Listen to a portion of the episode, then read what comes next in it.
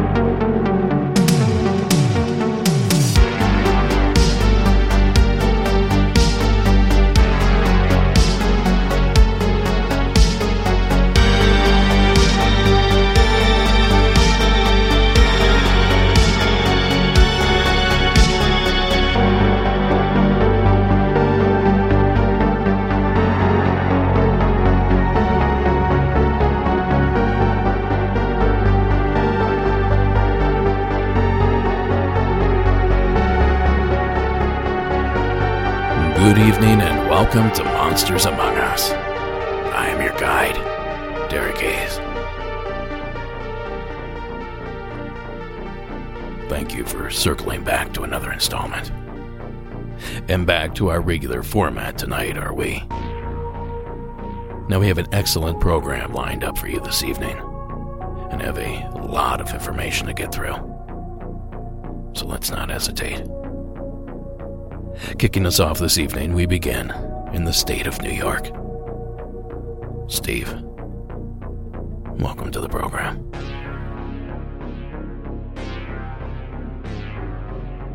Hey Derek, my name is Steve. I'm calling in response to a call you had last week. There was a truck driver driving west of Monticello, New York. He says he saw a young Bigfoot. Well, I just moved into a town about 20 minutes east of Monticello, New York. Uh, this past summer, a few nights when I was hanging out on my back deck, I could hear a noise in the woods occasionally that I would describe as wood knocks. Uh, there wasn't a lot of them. They were occasionally. I didn't pay that much attention to them. Rural life is new to me, so I kind of just dismissed the noise as probably neighbors or something else at first. I did kind of joke in my head that, you know, Bigfoots do make wood knocks, but I wanted to share that story and kind of verifies what the truck driver saw on State Route 42, and hopefully you can use this. And thank you very much, and have a great day. Thanks, Steve. Okay, let's address the elephant in the room. Yes, I saw the post by Coyote Peterson. Hundreds of you either sent it to me or posted it on your own social media. Now, for those unfamiliar, wildlife personality and apparently funny guy, Coyote Peterson, posted a series of photographs depicting him finding a mysterious skull in the Canadian forest. Now, in the post itself, he later admits to smuggling it over international lines into the United States. Now, I won't waste much more of your time on this because he's already wasted plenty. But I, too, like most others in the field, immediately recognized this as a hoax. Apparently, our observations were correct. I'm told that in the video he admits that this is a fictitious story. So, no Bigfoot, no mystery skull, just a shameful ploy for attention. Now, my suggestion to the rest of the field here is keep your nose to the grindstone and ignore the clowns in the circus. Anyway, we've wasted enough time on that. Now, in regards to Steve's entry, I bet most of those listening are familiar with the vocalizations, rock clacks, and wood knocks said to be used by Bigfoot or Sasquatch. Whatever it is you want to call them. But for those unfamiliar, they're essentially that a list of sounds researchers believe the creatures use to communicate. The wood knocks that Steve mentioned are included in that list. A primordial sound, the sound of tree on tree, echoing throughout the mountains, hills, and hollers. Knocks like this call and response from the infamous Sierra Sounds.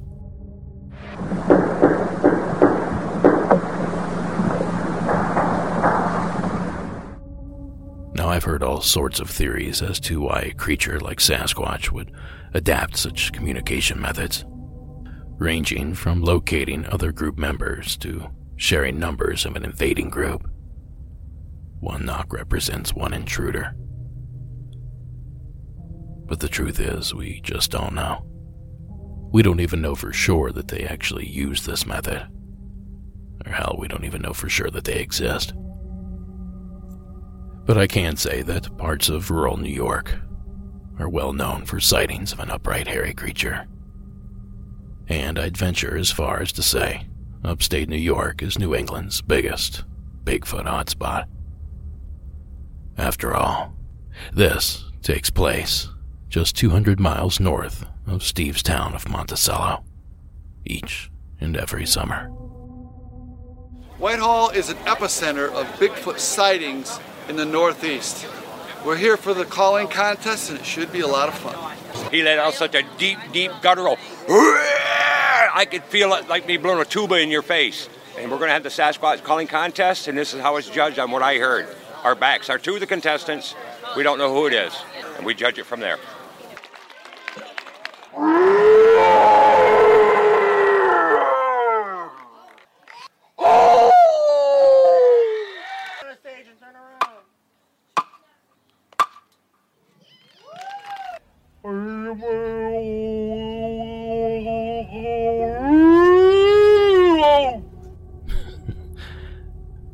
second voice that you heard was that of Brian Goslin, a witness to the original 1976 Whitehall flap, and now a local celebrity of sorts.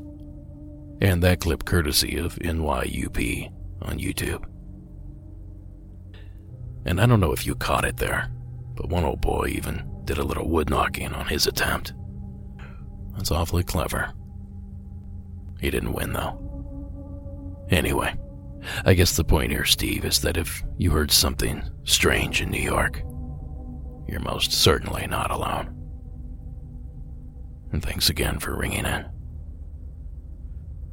Now, if you too would like to submit a call for me to review, simply call our hotline at 1 888 608 NIGHT. That's 1 888 608 6444. Now then, our next nightmarish contribution comes to us from Abby in the state of California. Hi, my name is Abby, and I am from Sacramento, California. Okay, well, my story starts off when I was about five years old, I believe. I was staying with my grandma, and well, her bed was right next to a window, a big window, and she used to live in a two story house. And her room, where her bed was, you could see out into the streets. It was a really nice room, and when I was little, when I would stay at her house, I used to like to share beds with her because I was afraid to be on my own. You know, little kids, scared of everything. So one night, I remember waking up, and it was just really weird because I remember just waking up in the middle of the night, and I could hear dogs howling. I could see the moon. It was, you know, very eerie. I just remember I just felt very weird but I felt like someone was watching me.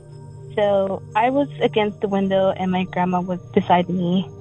And I remember just kind of sitting up and looking into the room. It was dark and just the light was pouring on the bed, but it, everything else was dark. And I saw something in the middle of the room. It was this really tall thing.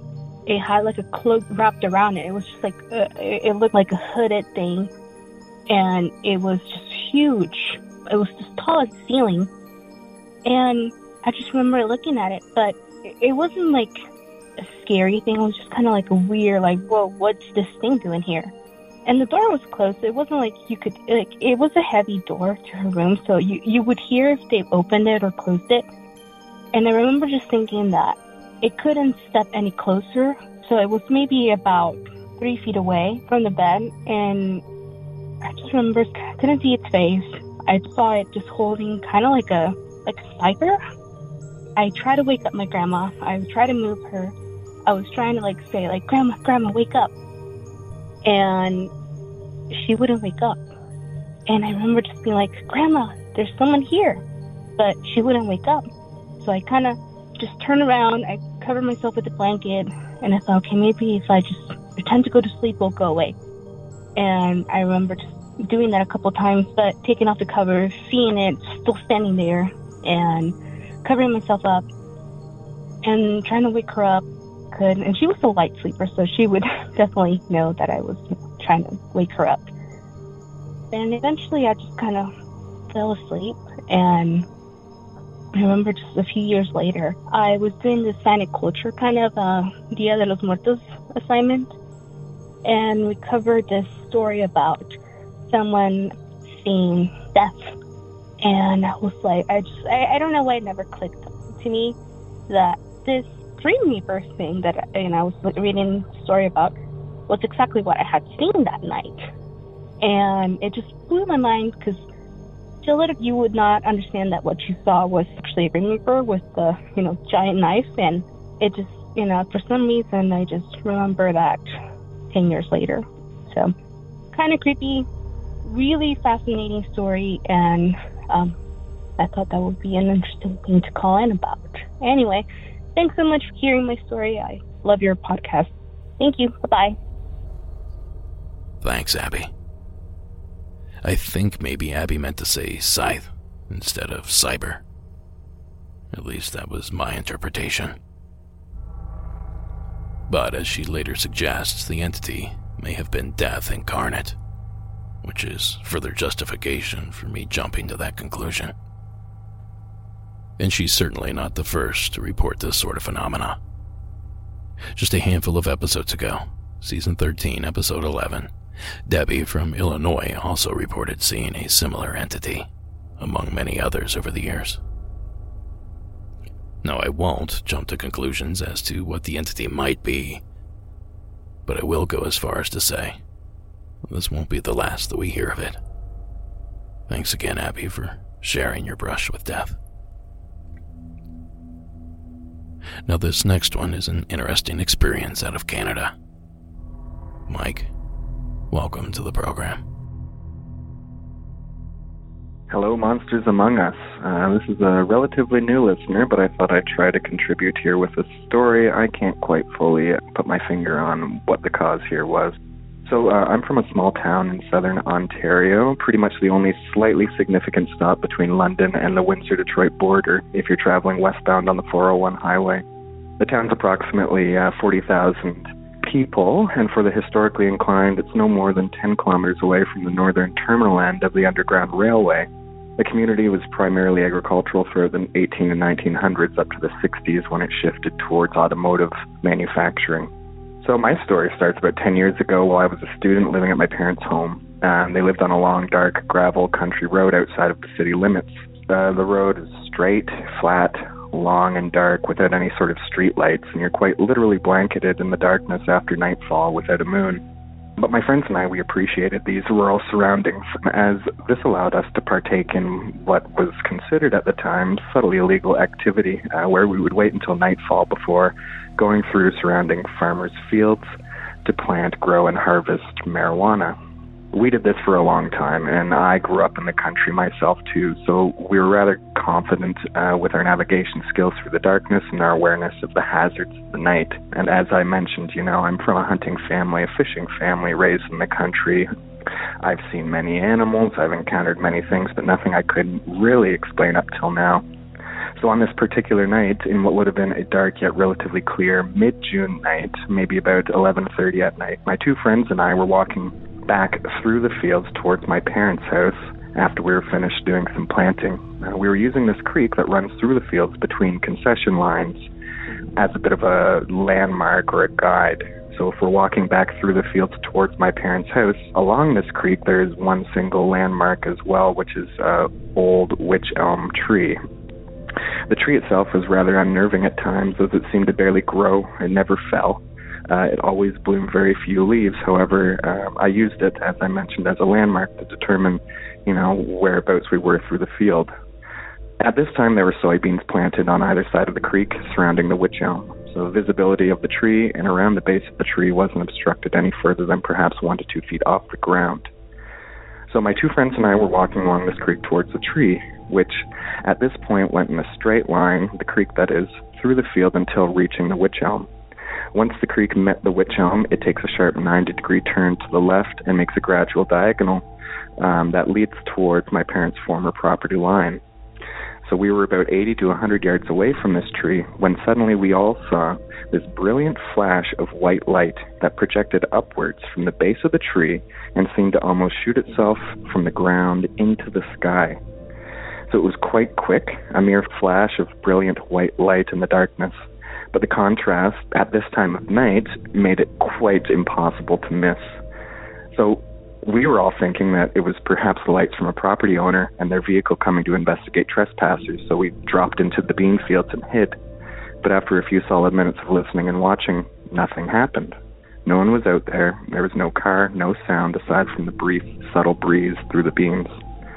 So curious and not wanting to lay there any longer, I urged everybody onward to investigate the tree. Um, once we got there, though, there was nothing. No sign of disturbance in the grasses or beans around its base. No marks on the bark up the tree, for instance, from lightning. And as I mentioned, it was a clear, star filled sky. And indeed, there were no vehicles there.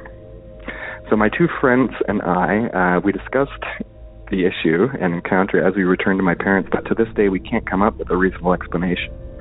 So I would love to hear what you think. Any insights would be appreciated. And thanks so much for reading my story and for all of your excellent work with Monsters Among Us. I'll likely be in touch again soon with um, personal Shadow Man encounter for you as well. Have a great night, everybody. And this was Mike from Southwestern Ontario. Thanks, Mike. Now, if I didn't know any better, I'd say that something might have taken off from that spot. What that something is, that's another question. And you know, calls like this always make me think the same thing. I wonder how many wild experiences are never shared because the experiencer was engaged in some quote unquote illegal activities. Well, anyway, it's crazy stuff, Mike, and we thank you for sharing it with us. What do you think he saw?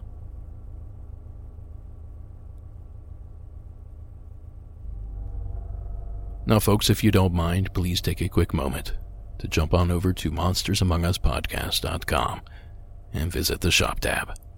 Over there, you'll find all sorts of Monsters Among Us gear hats, totes, bags, t shirts, posters, you name it. It's probably there somewhere.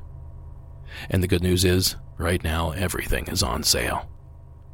So again, that's monstersamonguspodcast.com. Click on that shop tab. Now, this next entry takes us to the state of Texas, where Alexis is ready with her experience. Hi, Derek. My name is Alexis, and I am from Fort Worth, Texas. Um, I'm calling in just to tell a quick story um, of an experience that I did have. Um, my husband and I bought a house about two years ago, so this was in 2018. Within the first few months of buying the house, I had a strange experience at night. I woke up in the middle of the night and sat up, and I noticed that there was a woman sitting on the end of my bed. And I remember asking, Can I help you? And then I just remember her getting up and uh, walking out of the room. And then I immediately woke my husband up and asked him if he saw anything. And then we went and looked around the house, and of course, there was nothing there. And so it was just a really strange experience. But I do remember feeling not scared, but more comforted by the, the spirit or whatever it was. I know it wasn't sleep paralysis because I did sit up. Um, so it was just a really interesting experience after doing some research into our house, we did find out that um, there was a woman who did pass away in our house. It was a grandmother of the family that owned the house before us. So that was just kind of an interesting coincidence. But other than that, we haven't experienced anything in our house. So I did just want to call in and tell that quick story. Thank you so much for everything that you're doing. I love the podcast, and I hope you have a wonderful day. Bye bye. Thank you, Alexis. You know, as this housing crisis goes on, and more folks find themselves salvaging, rescuing, and otherwise renovating older, rundown homes, I think we'll start to hear more calls like this. Suddenly, houses that have remained dormant and empty for years have sprung to life for both the living and the dead. And if, like Alexis, this happens to you, please make sure to let us know. And thanks again, Alexis, for sharing your experience. Now for a word from our sponsor, BetterHelp. You know, when we think about health, we normally default to thinking about physical health, making sure our bodies are in good shape by exercising, eating right. But our mental health is just as important. How we care for our minds affects how we experience life. So it's important to invest time in keeping our brains healthy. One way to do that is through BetterHelp Online Therapy.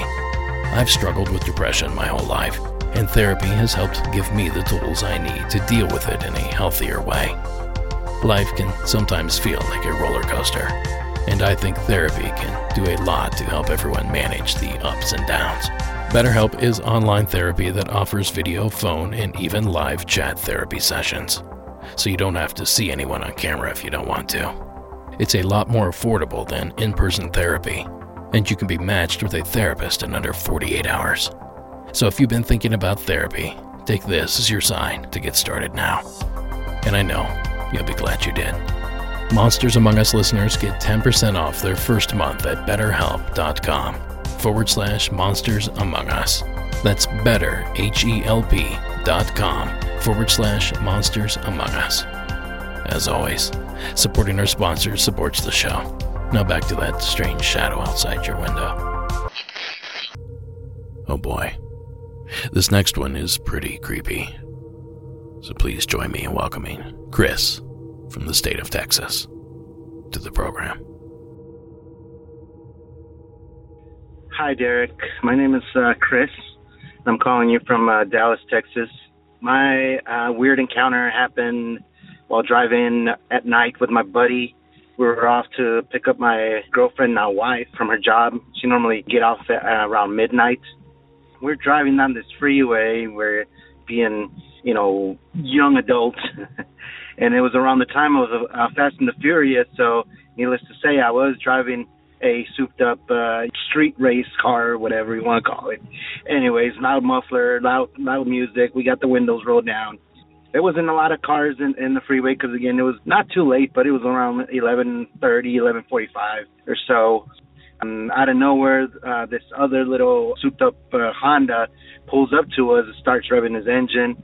He wants to race, so obviously I obliged, and here we go. Here we're uh, going down uh, 35 uh, west, doing about 100 to 110 miles an hour. You know, just being dumb and, and young. So, you know, we're we're racing down the freeway and then we came to this on ramp which is close to Regal Row. Now, uh when you get to Regal Row, there's also a little hill that goes up into a bridge where the Trinity River passes through underneath, I believe. So the on ramp is coming up. There's a truck, uh, old beat up truck coming into the freeway. I'm on the right lane or the slow lane, a Honda's in the middle lane, so I'm trying not to lose to this Honda. So I drop a gear and I gun it and I go in between both cars. So I'm looking straight ahead, making sure that I don't hit none of the two cars or anything like that. And I pass the cars. I cut off the Honda, and he stays back, and da, I, I won basically. My buddy stuck to his seat. He's grabbing himself, you know, the, the door handle, the the emergency brake, everything he can. Because I I'm thinking he he uh I'm thinking that he got scared or whatever. But uh so I looked through my rearview mirror to see what happened to the Honda and the other truck, and um you know all I see is this white translucent uh, thing. It looked like a sheet or maybe a piece of plastic that flew across the freeway I'm thinking nothing of it. I'm thinking that maybe it's when when I passed by, I picked it up with the wind or something because it actually blocked the lights from the uh, from the vehicles behind me. So that was it. I'm, I'm by this time I'm on the bridge, and I tell my buddy, "Ah, come on, man, snap out of it. It wasn't that bad." And he turns around and looks at me and says and tells me, "Did you see it?" And I don't know, me wanting to, you know, still play around or maybe scare him. I think about the white thing, and I'm like, "What the white thing?"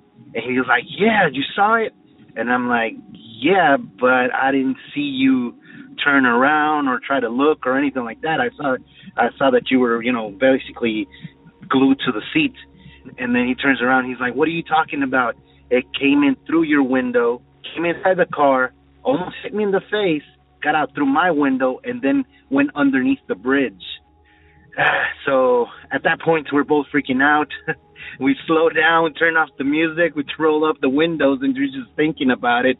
You know, if it was a bird or a piece of plastic or something like that that that uh, went inside the car, it would have gotten trapped by, because of the, of the speed.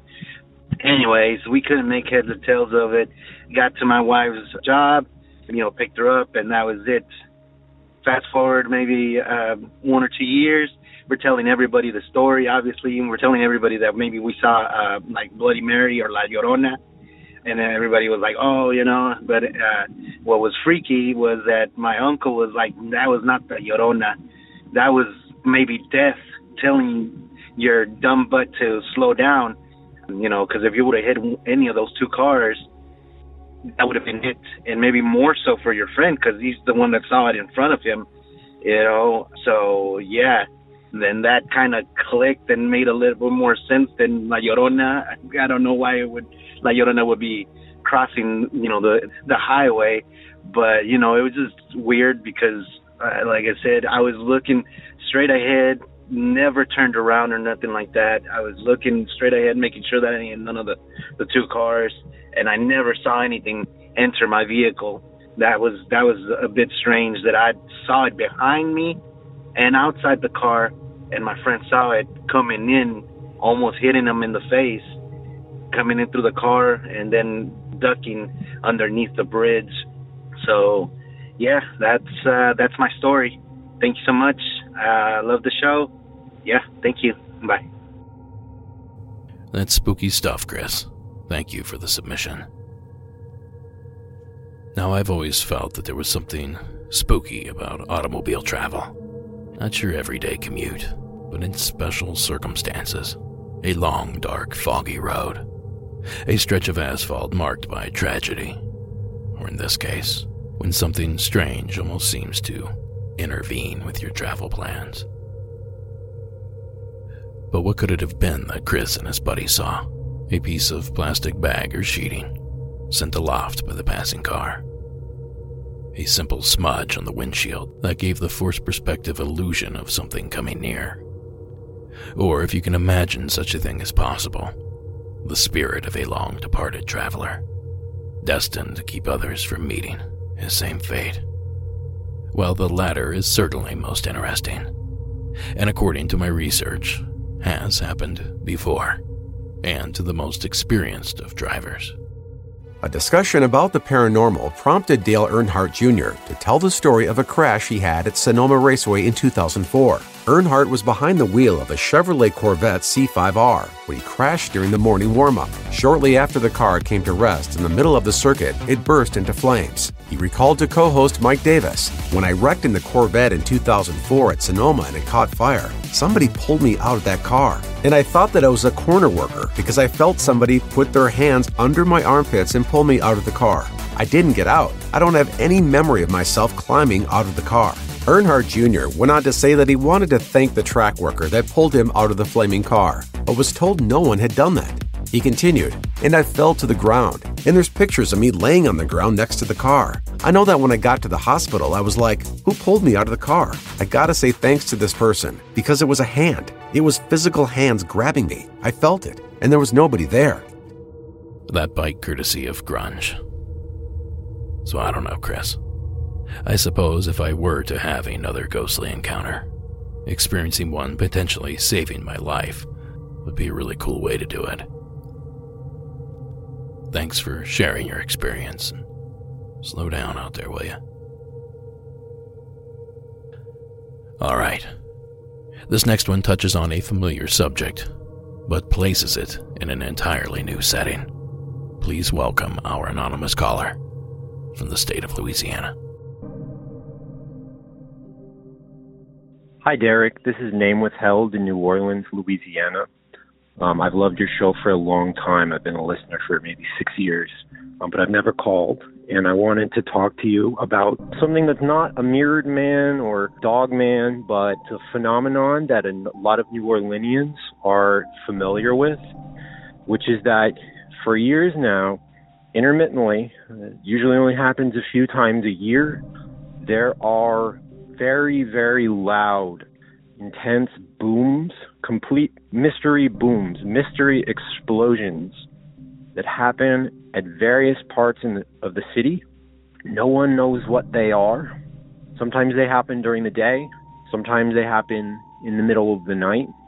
And when I say explosion or when I say a boom, I don't mean like a gunshot and I don't mean like a firework, even a big firework like an M80. No, this is much, much bigger, um, almost as though um, a large bomb were going off somewhere.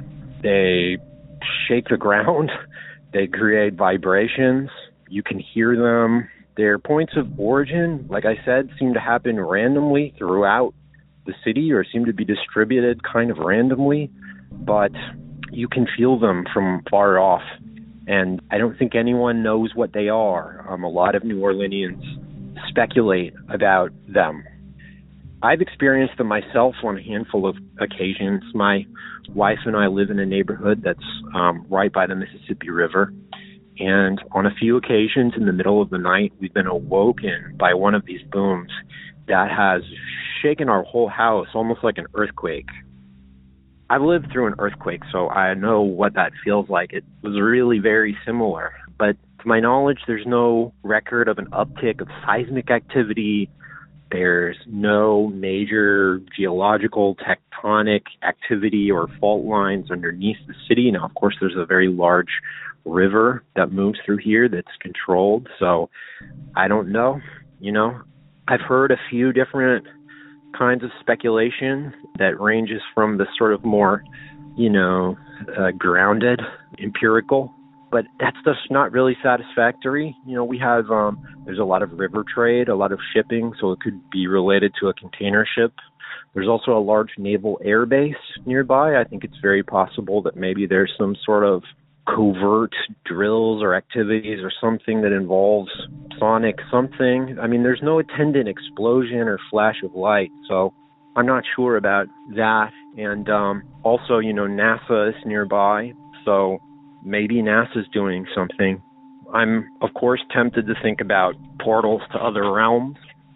Not that I have anything specific in mind, but this is a very spiritually charged place a place where you can pass through into other times and other kind of modes of being and and and and commune with spirits in the right context. So um, I'm wondering if you've ever heard of anything like this. And yes, I, I appreciate it. Thanks. Thanks, caller. Now, typically, we refer to this phenomena as skyquakes, or sky trumpets, or just mystery booms. But the phenomena can be found all over the globe. We've actually discussed skyquakes several times over the years, but I will admit, this is the first I've heard of these sounds being reported near New Orleans. So I did a little digging, and it turns out that our caller is not the only one to report this odd happening. I heard this big booming sound. I was sitting listening to my gospel and preaching. Ora Singleton lives just blocks from the Industrial oh. Canal and Tuesday night around 11:15. I mean, it went boom. And it just had a sound, roaring sound. Her adult son ran downstairs. He said, Mama, I don't know what the hell that is. And people all across the city heard the mysterious boom that some say sounded like an explosion. Surveillance video captured it. You can hear it from inside this bedroom. NASA said it wasn't a meteor, Entergy said it wasn't a utility, and the Chalmette refinery said they didn't have issues. So, what was it? We don't know. We truly don't know. But you know, for once, we might have an answer. Or at least, in this case, a clue. Data analyst Jeff Asher, who is also the city's crime analyst, can't answer that question, but he does believe he knows what area the noise came from. In this video from Musicians Village, you first see a white flash in the distance. And then, about five seconds later, you hear this. With the exact timestamp of the flash, you can then figure out maybe what it might have been by calculating the distance between we're up to six or seven videos of when exactly the sound reached each house. All his findings intersected in one spot. So, what part of the city do you think it came from? I think it came from the just east of the industrial canal. There's a, a large area, and that seems to be where all the circles are converging. No authorities have confirmed this. We contacted the Port of New Orleans, who said they are not aware of any incidents that could be the cause. It's a big empty space. It would explain why there's no like camera specifically facing it. These findings would put the boom practically in Singleton's backyard, but it's not the first time. Always at night, always and late. She and several other neighbors say they hear similar booms every six months or so. This was louder. This one was the loudest one that I ever heard. Now, those clips courtesy of WWL TV, CBS News out of New Orleans. And it sounds like Aura and our caller here have experienced the same thing. So, if any listener has eyes on that very spot of the city, do us a favor and stay vigilant. Keep us posted.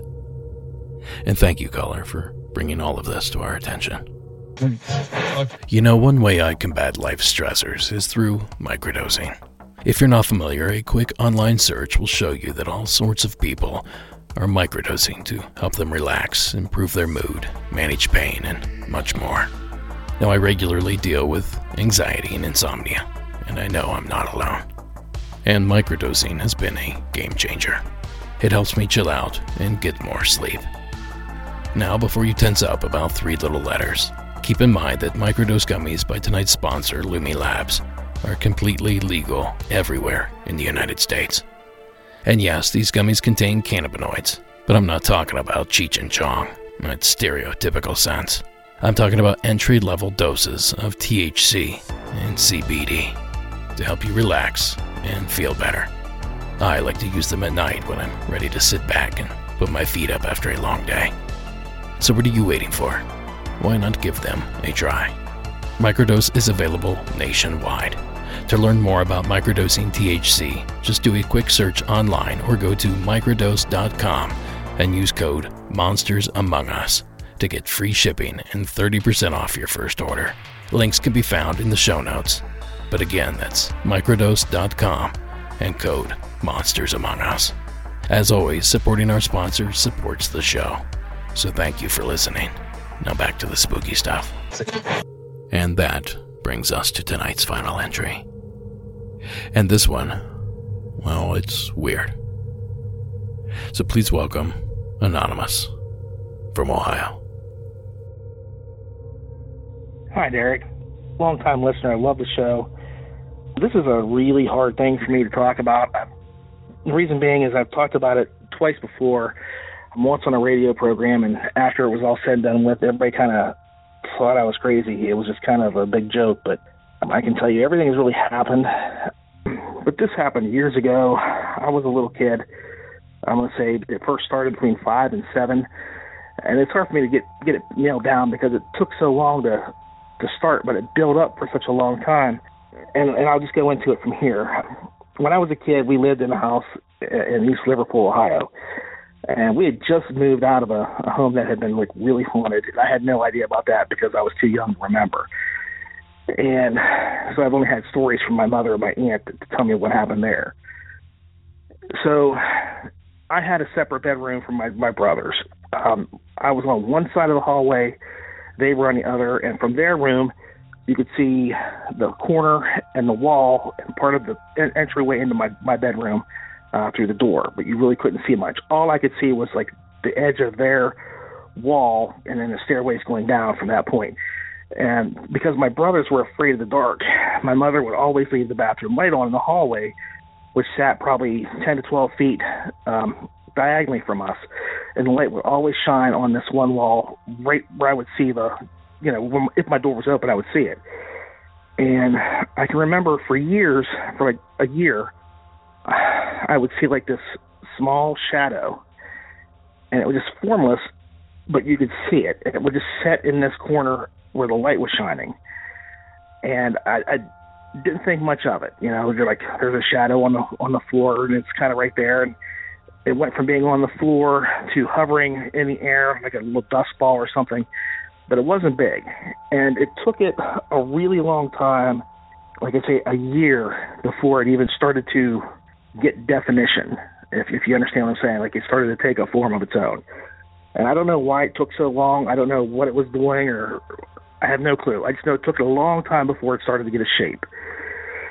And there was probably another half a year involved where the shape was very obvious. It was something sitting on the floor, hunched over. It didn't look human. It was like an animal of some sort. I would almost say like if you saw a dog sitting, you would say, okay, I know that's a dog shadow the way it's sitting. This had a, a distinctive animalistic tone to it, but you couldn't tell what it was. And again, it's just me sitting here at, at night and seeing this, and it didn't do anything, didn't move, never gave me any awful uh, vibes or anything like that. It was just kind of steady. It was just there. And then for some reason, it just kind of clicked. It slowly became more visible and obvious what it was. Okay, now the shadow defined itself to where it was almost like a man-shaped frog, or not frog, it was a toad. Because toads are, are lumpy and bumpy and dry. And this did not have a, a wet skin to it. It was very dark, but you could still see. The, the toad itself was gray, and it would start out growing from the shadow, and then it would transform as the night grew on into the toad shape. And it kind of was was like a man would hunch over, uh, squat down, and put his hands on his knees and sit, and that's how it sat.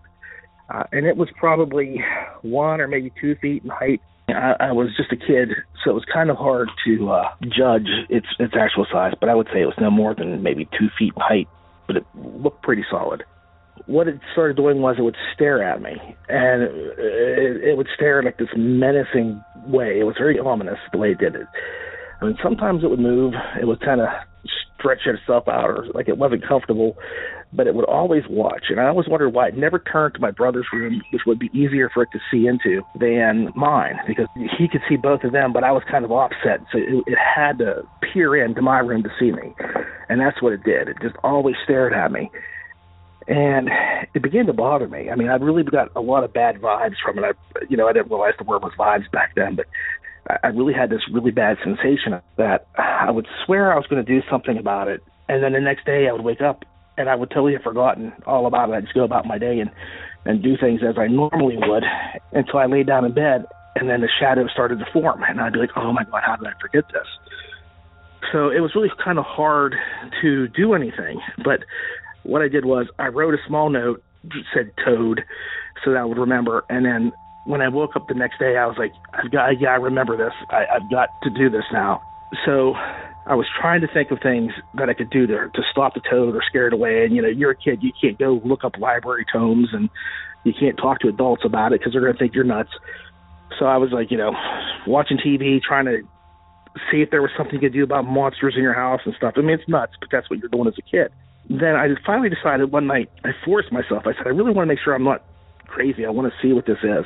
I want to see if it's real or not. So I forced myself to get out of bed and I started walking towards it, and it, it zeroed right in on me. Okay, and and this is where it sounds crazy, but I swear I swear to God everything's true. As I got close to it, it, it said, "Where do you think you're going?" In this really raspy, devilish voice. Scared the hell out of me. I mean, I was so scared it was ridiculous.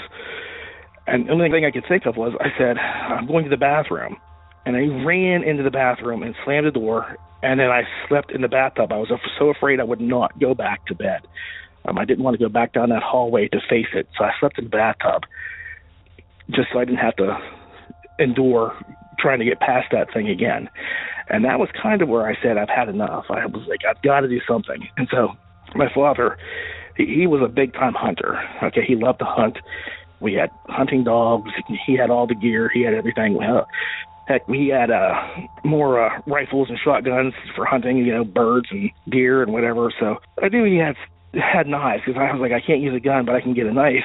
And I, I remember going through his knives, and there was just this one knife. It wasn't really big. It wasn't like you know crocodile Dundee style huge, but it just said to me, "This is what I needed," and it was like a a medium sized blade, but it was it was a hunter's blade, and it, was a deer hoof was the handle. And I thought, this is like nature. This is what's going to stop him. It's it's nature. It's it's life. It's from from here. And so I I stole my dad's knife and I put it under my pillow, and then I went about my day. And that night, I remember going to bed and I felt the knife underneath the bed pillow, and I was like, this is it. I've I've really got to screw up the courage to do this. And I waited and I watched it. And finally I kind of drove myself crazy. I got up, put the knife behind my back as I got up so you couldn't see it, and began walking towards it again. Now I don't know if it was about to say something or if it said something. I can't remember now. And again, this is going to be the part that sounds crazy. But I, I remember I raised the knife up, and I, as I got right close to it, I raised the knife up and I drove it down as hard as I could, and I was on my back. You know, they say going like you know rear end over teacups. That's basically what happened to me. And when I looked, it was totally gone. I had no idea what happened. I didn't see anything. I was looking everywhere, like you know, you, you see in the monster movies, it's on the ceiling or it's up in the corner of the roof or something like that. And I looked everywhere. I looked in the hallway. I even peeked under my bed, and it wasn't there. It was gone. And and so I just went back to bed, put the knife back where it was, but I kept a hold on it, and I laid down. But I didn't sleep. I didn't sleep at all. And it was a long time later. Like it never came back. The, the toad, it was done from that point. I never saw it again, ever, and I don't know why. Okay, I, I don't believe I killed it. I don't know if I drove it off or if I, you know, did something that it, it was it was just repelled from from where I was at or whatever. But you know, I exercised it or something. But it, it never came back after that. And it was years later. I was I was reading a comic book, and it was a Howard the Duck. It was it was crazy, um, and they had this man frog thing on there. And I, I said out loud, but I was talking to myself. I said, "This looks like that toad I used to see." And my brother said, "Are you talking about the toad in the corner of the hallway?" And I said, "Are you serious? You saw that toad?" He goes, "I saw you attack it." And we I'd never said anything to anybody. So my brother knew what I was talking about immediately. And I said, You saw me attack it? And he said, Yes. He goes, You came out and you brought that knife down and it looked like it was about to bite you. It opened its mouth and he said, I don't know if it was going to jump or say something or, or whatever, but you brought the knife down and as it kind of went in where its mouth was, it just it, it just went out in a puff. Like it exploded silently, like a boom with no boom. And then he said it knocked you down, and he, he said you got up and you were okay. So I didn't say anything. He said he used to see it, and it scared him senseless. I think he said it, it scared him stupid, is how he worded it. But he said it scared him stupid every night because he could see it, but he, he always saw it was looking at me. Now, just to give you a description, the toad after the shadows, it, it kind of had like shadow wisps. It was always kind of cloaked in a shadow, but it was gray, very lumpy, big eyes with like a dim pinpoint of red. It wasn't like a lot, like it didn't glow and, and shine at you like a a, a flashlight, but just dim. Uh, very long claws, which I know amphibians don't really have, but this had claws on its on its hands. And like I said, it was like a man squatting, and he described it to me pretty much just that way. So I don't know what it was. I don't know why the knife worked. I don't know if it was my belief in the knife or that I was right in my feeling that it was from nature and so it would do that to the to the thing. But to this day, you know, I have five kids. Since my kids have grown, I've always made sure there was nothing in a corner of the room, and I've never asked anybody. But you know, I think that they would say, "Hey, I, I saw something," or but then again, I, I don't know. But I've never asked my kids if they've seen anything, and I've made certain, like you know, where we lived, there was no like corner for the thing to kind of come into. Because I think it had something to do with that corner, that space. And so it's just something that's always freaked me out. And I know it sounds insane, but my brother actually corroborated it with me years later. I think we were probably like 13 or 14. I, I don't remember. It's been so long. But we were, you know, in that period of just preteens coming up. And he he was my younger brother. And He corroborated that he'd seen it and I have no idea what it was. And I've never seen anything about shadow toad demons or anything like that, but I know what I saw. I swear to God, this was real. And it, it was just bizarre how I could not remember it the next day. uh, until it started happening again. And that's when the fear would set in. And I know it was malicious. I know it had evil intent. I'm glad it's gone, and I hope to God I never see it again. So just like to hear what your thoughts are. If you know anything about this, if you've heard of anything like this, but uh, it's hard for me to talk about. Like that is uh, probably the hardest thing I've ever had to deal with, the scariest thing I've ever had to deal with in my life, and I never want to have to get through that again. And I don't know if anybody's ever heard of anything like that, and that's why I'm calling. So thank you for doing what you do. And like I said before, I'm really curious to hear what you have to say about this. Other than I'm just begging, please don't sound crazy because I'm not. I'm really not. This is an authentic story. So thank you, thank you. There you go. I told you it was weird. Thanks, caller, for sharing. Just a few things worth noting here. The fact that it took months or even years for the creature's shape to finally develop. That's strange. It's also interesting that it seemed to morph or shift from shadow to manimal before our caller's eyes. That's not normal. It's also interesting that he mentioned it shifting its weight to stay comfortable. And I don't know why, but there's something about that detail that adds credibility for me. And of course, it's worth noting our caller's childhood bravery to attack this entity. Frankly, it all sounds like something straight out of a Stephen King novel. Oh, and by the way, as for the Howard the Duck reference, I did a little bit of digging, and I believe the character our caller mentions is Garko, the man frog. Now, I've linked to an image in tonight's show notes. Go have a look and imagine that thing in your bedroom. But you know, above all, I couldn't shake the description of this creature and its resemblance to something else. Another amphibious legend of the Buckeye State the Loveland Frogman. The Loveland Frog is a legend that goes all the way back to 1955. There was a businessman who was driving through the Loveland area near a bridge and he saw some creatures that he described as about three feet in height that looked not like people, but they had wide mouths with no lips.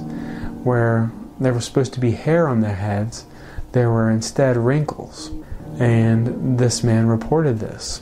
In 1972, police officers in Loveland saw a creature they described as a four foot man with lizard like appearance, and they were out on patrol while they were driving. And as they got closer, they spooked the creature, and the creature jumped over a guardrail into the Little Miami River. Two weeks later, Officer Mark Matthews saw the frog again and apparently took shots at it, but the creature escaped. A local farmer is said to have seen the creature one month later while riding a bike. Although the officers didn't report the incident, it was leaked to the media, and the legend of the Loveland Frog continues to grow to this day. Now, that one courtesy of Shane Reinert on YouTube. And the legend does continue to this day. They even hold a triathlon event in Loveland every September to celebrate the legend. As Loveland Magazine TV here reports. I am here at the Loveland Canoe and Kayak over here with Mark Brasani, the owner. Mark, let's go ahead and talk about this. How long has this Frogman race been going on? Tell us a little bit about the history and what you're involved in this year. This race is a real fun race. It starts out with a canoe or kayak trip uh, about five miles, and then they will ride eight miles, and then there's a 5K run at the end. So supposedly people saw like a three to four foot amphibious frog-like man, and uh, that became the urban urban legend that we now know as the Frogman. So uh, the chamber approached me about seven years ago, and it took a couple years to talk me into doing a race like this because I know there's a lot to it. But we've been doing it for the last five years, and it's a lot of fun. We've got a lot of family members that come out uh, parent child. We have a lot of teams that come out and individuals as well, and everybody just thinks this race is a blast. No, I think it's always fun when a community embraces these strange legends. But you know, actually, it might not be a legend at all. Back in 2016, a local couple spotted what they believed to be one of these frogmen while playing Pokemon Go in the Loveland area. Now, I've linked to the shocking video that they captured in the show notes for tonight's episode. But you know, it's not lost on me that each of these encounters, the frogman and our caller's experience, occurred on opposite ends of the state of Ohio. But it's also not lost on me that both Loveland and East Liverpool are river towns. One on the mighty Ohio, the other just up one of its tributaries. Now, I'm not suggesting that that suggests a connection, just thought it was worth mentioning. So make up your own mind, make your own connections. And I'll tell you one thing I think we're all going to be a little more skeptical of that pile of clothes in our room tonight. Thank you again, caller, for the wild entry. Because that's going to do it for this episode. Monsters Among Us is written and produced by me, Derek Hayes. Additional support is provided by Sarah Carter Hayes and Addie Lloyd. All media used in this production is done so under the protection of fair use. If you can, please take a moment to follow us on social media. We have accounts at Facebook, Instagram, and Twitter. And don't forget about that Facebook group. While you're online, won't you please leave us a rate and review at iTunes, Spotify, or wherever that's possible? Five stars and a few kind words go a long, long way to make the show grow and keep the stories coming. I'll give us a like and follow on YouTube too if you are so kind. And finally, the musical score you heard in tonight's episode was provided by Iron Cthulhu Apocalypse, Co.ag Music, and Carl Casey at White Bat Audio. Thank you all so much for tuning in. And until next week.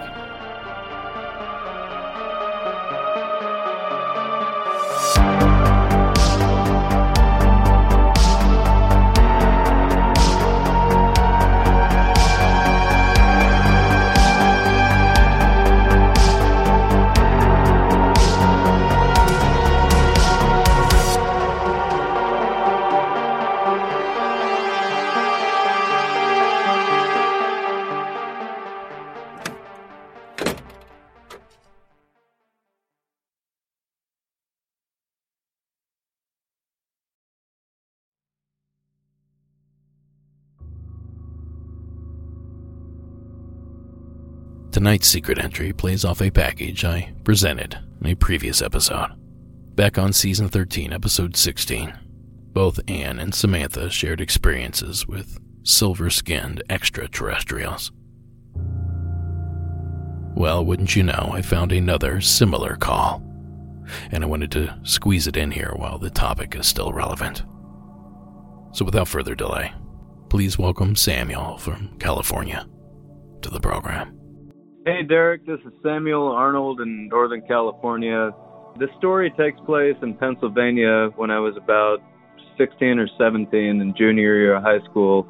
And I was with two of my best friends at the time, and we decided to take a walk in the woods where my friend, I'll leave his name out, but we worked together at this orchard.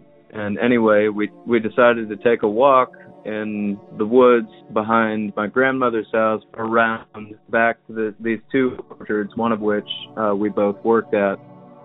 Anyway, cut to the chase. We were just about at the point where we were rounding the end of the trail, and I was about 15 or 16 feet ahead of my two other friends, and I heard this rustling in the brush in this hedgerow and then I saw these little men. I didn't believe my eyes at first. I saw these little tiny men, and they were these silvery gray color, almost like iridescent. It was really strange. Anyway, best I can describe them, each one of them, they all looked identical. They had upside down teardrop heads. And once I saw them, they were all cowering in the hedge. And my two other friends came up, you know, wondering what I was looking at, and we all saw the same thing. Once, once I was, I was speechless, and they, you know, they saw the same thing. And after about a couple minutes of debating it, we, you know, mentally, we just decided to take off, and we ran as fast as we could away from these things.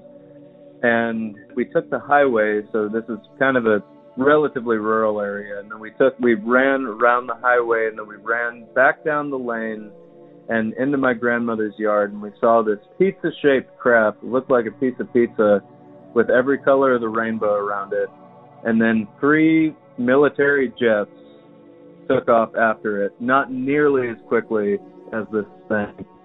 And so I said to my friends before we went back inside, we're each one of us going to take a piece of paper and draw exactly what we saw.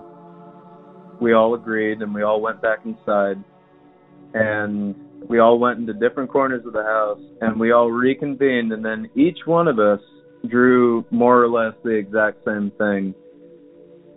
And I still have uh well I know they do somewhere, but I can find it and send it in, I'd, which I would really like to do. I think my mother has the drawing that I made. Anyway, it was very surreal, and I never experienced anything like it since. Uh, hope you can use it. I love the podcast, and uh, thank you. Thanks, Samuel. Okay, that detail is odd enough to take note of, right? I'm not alone in this. Having silver skin is not normal. Though I'm certainly not an expert in skin tone or extraterrestrial taxonomy for that matter. But I did have a thought regarding these things. With exception of that skin color, all these silver alien witnesses seem to be describing the classic gray alien. So is it possible that one person's gray is another's silver?